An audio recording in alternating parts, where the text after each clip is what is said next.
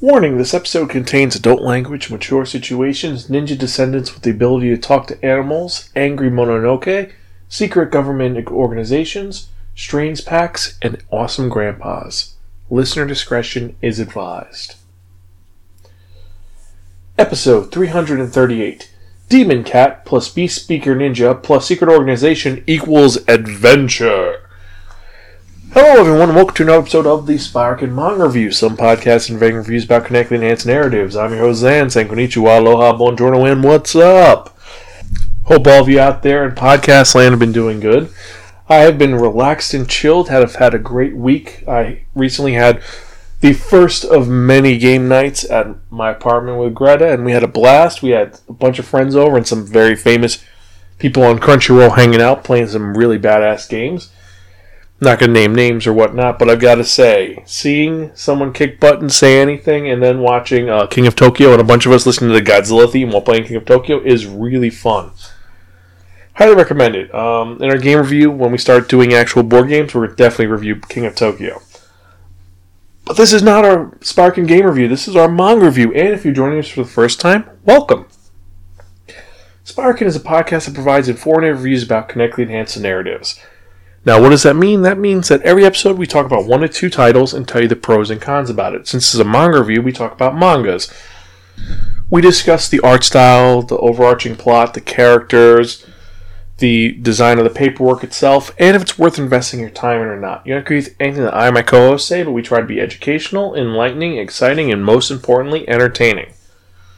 You can find all of our over 600 episodes and podcasts at www.sparkin.com, where we have a plethora of podcasts, including our movie review, our motion picture review, our book review, our anime review, and some other great podcasts. Just check it out. There's some great things there.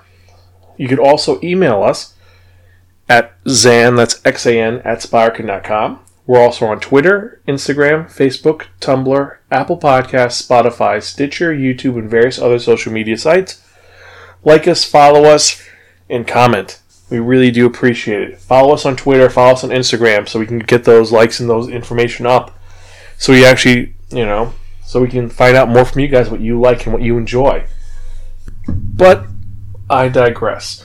So just look up at Sparkin and then just comment, follow, and direct message us whenever you guys want. So, now, something cool is that usually at this point we talk about the new releases of the week which are generally done on Tuesday.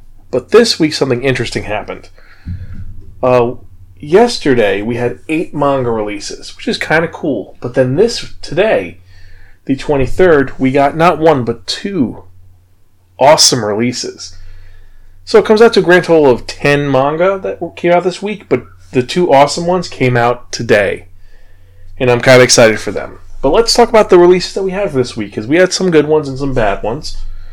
We had City Volume 6, the manga. High School Prodigies Have It Easy Even in Another World, the manga, Volume 5. In/Spectre Volume 10. Love and Lies Volume 8. The Hero is Overpowered but Overly Cautious, Volume 2, the light novel. The Saga of Tanya the Evil, Volume 8, the manga. Tomo-chan is a Girl, Volume 5. Toradora the light novel, Volume 7. And now the two that were released today Berserk, the deluxe hardcover, Volume 3, and I Am a Hero, the Omnibus, Volume 11. Two great series that I'm a huge fan of, even though Berserk has not released a new chapter in like a month, and I'm kind of wondering what the hell's going on because the last thing is that Griffith decided to wage war against another people, and officially Asuka is, or Casca is normal. And she is talking normal, her brain is there, and she's seeing guts and she's freaking out by him. So I'm curious where they're going to go with this. Hopefully, this finishes in the next year with a good, concise ending and not the gibberish where it's probably not going to end at all. because there's one thing that I hate in manga, and that's when mangas get canceled. It's a little bit of a. Uh, I don't want to say it's something that I hate, but it's just something that bugs me. Now, the other manga that I'm interested in this week definitely hero uh, high school prodigies have it easy, even in another world. If you listen to the review, I really like the concept and it's been a lot of fun. In slash Spectre, I'm intrigued by what that's about. I don't know I can't find it, but if I find it, I want to read it and see what it is. And the last one is the Saga of Tanya the Evil. I picked up the first light novel, and I've got to say I'm intrigued by it, even though it does piss me off a little bit because the character is irredeemable. But I want to read the manga, see how it goes, and see how unique it is. Uh, but let me know what you guys are interested in, what manga and light novels you're interested in and you're excited for, or what you think I'm wrong about. Let me know, zanspirekin.com.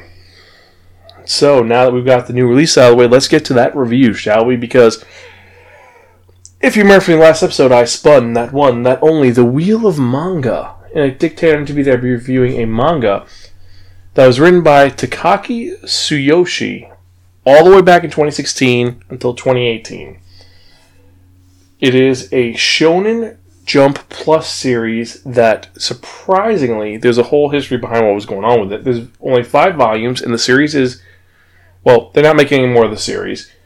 It is a Shueisha Viz Media publication, and it is an action drama supernatural series known as Black Torch. Now, let me get the whole background around the series itself. Now, as I said, there's only five volumes, and there's only 19 chapters. The reason why there's only 19 chapters is that this series was canceled. The sale was so terrible, they stopped releasing physical tankobons and only released it digitally, and it still failed. So, unfortunately, the series is not going to go anywhere, and if you don't get really invested in it, it's not really gonna go too much because it apparently that ends on a cliffhanger, which is really bad. And I'm, I was surprised because the first volume only has three chapters in it. They're long chapters; they're like double length chapters, but still, it was kind of weird. But what is Black Torch about?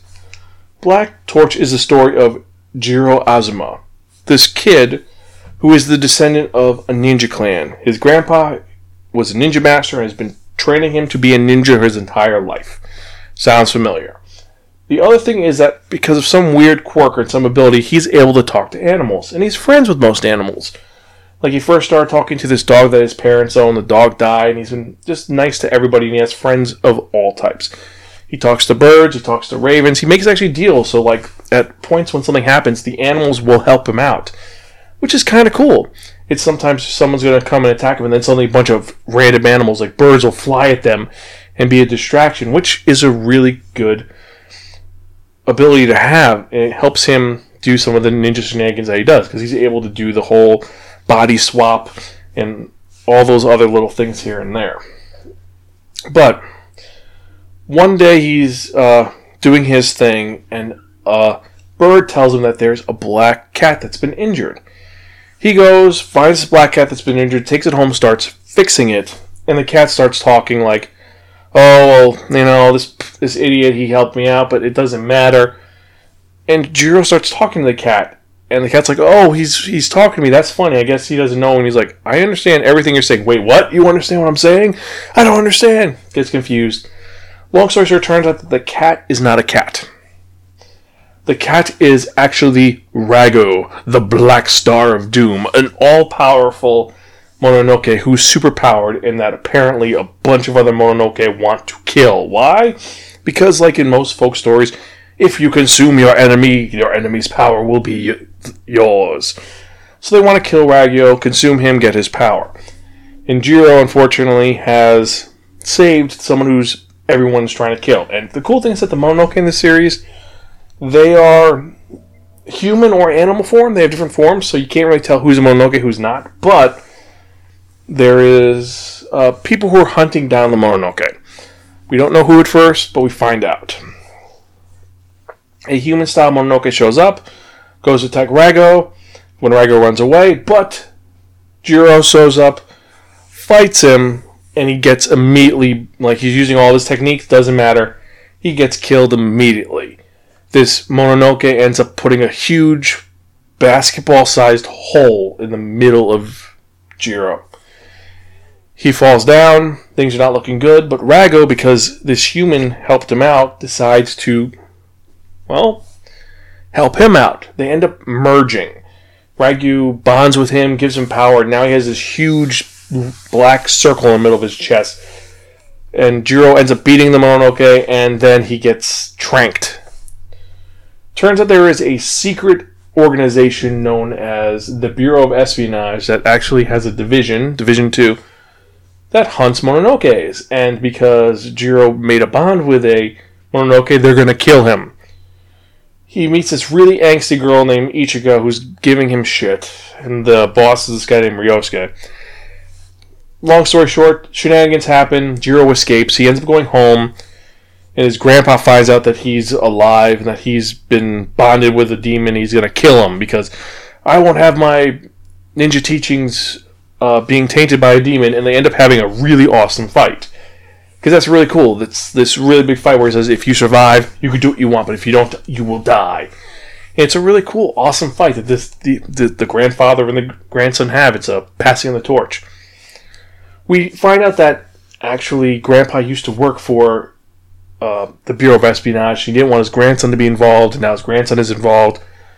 And when the first volume ends, pretty much Jiro is now working for the uh, for Division 2 under a new group that just been started called Black Torch. And the girl who is giving him shit, who he ends up helping out, is going to become one of his partners.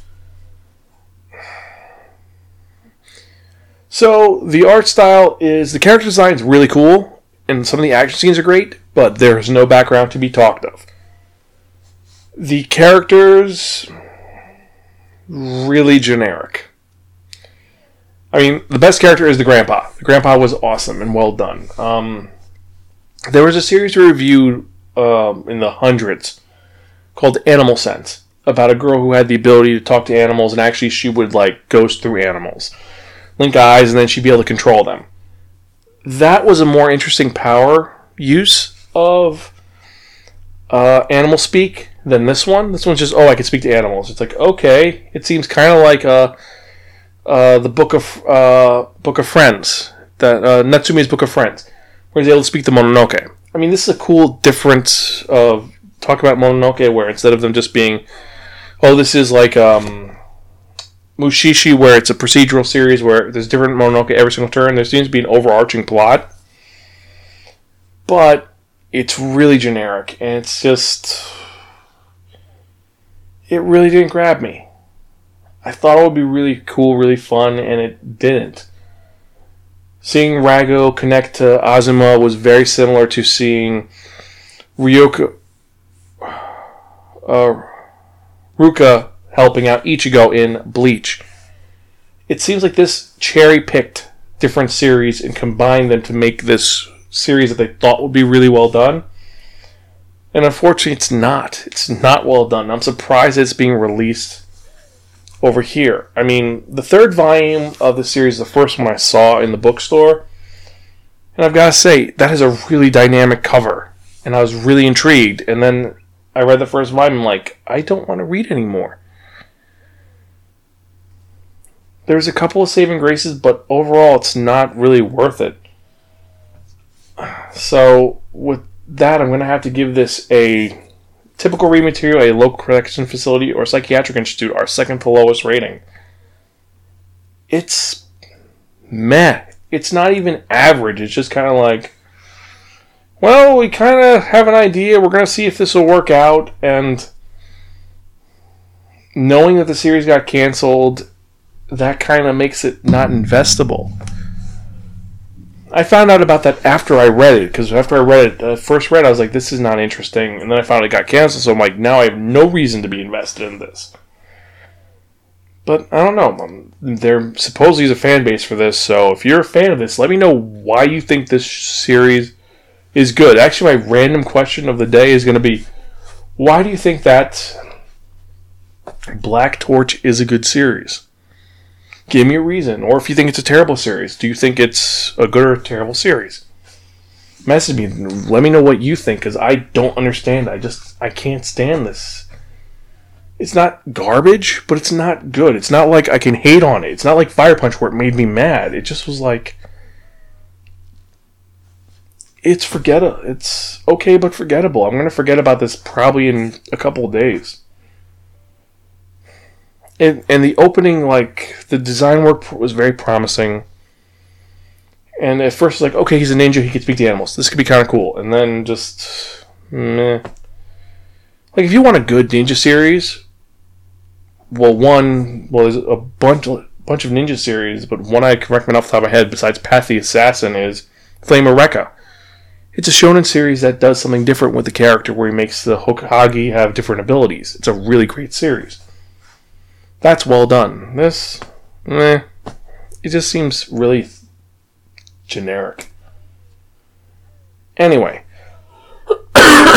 if you disagree with me, let me know. Zansparker.com and um, check out our other reviews, like um, well, anything else. I mean, we have Gunhead from us, which I was I loving. This one, not so much. But anyway, remember you can check out our other episodes www.sparker.com. Email me personally, zatsparker.com. Let's get to the part you've all been waiting for. What am I talking about? I'm talking about that one, that only.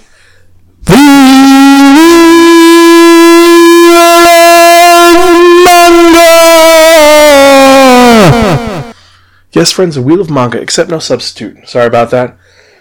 Kind of having a little bit of breathing issues, so could do full wheel of manga today, but I'll get back to it soon.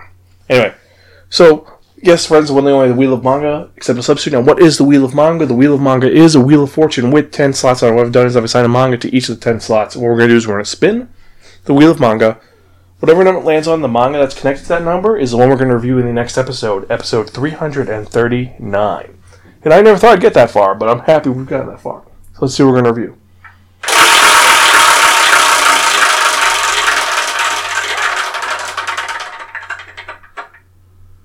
Number five. Hmm. So, in the next episode, we're going reviewing a manga about two college roommates in America. So, we're going to be talking about Satoko and Nada, a series which is a little out of the box.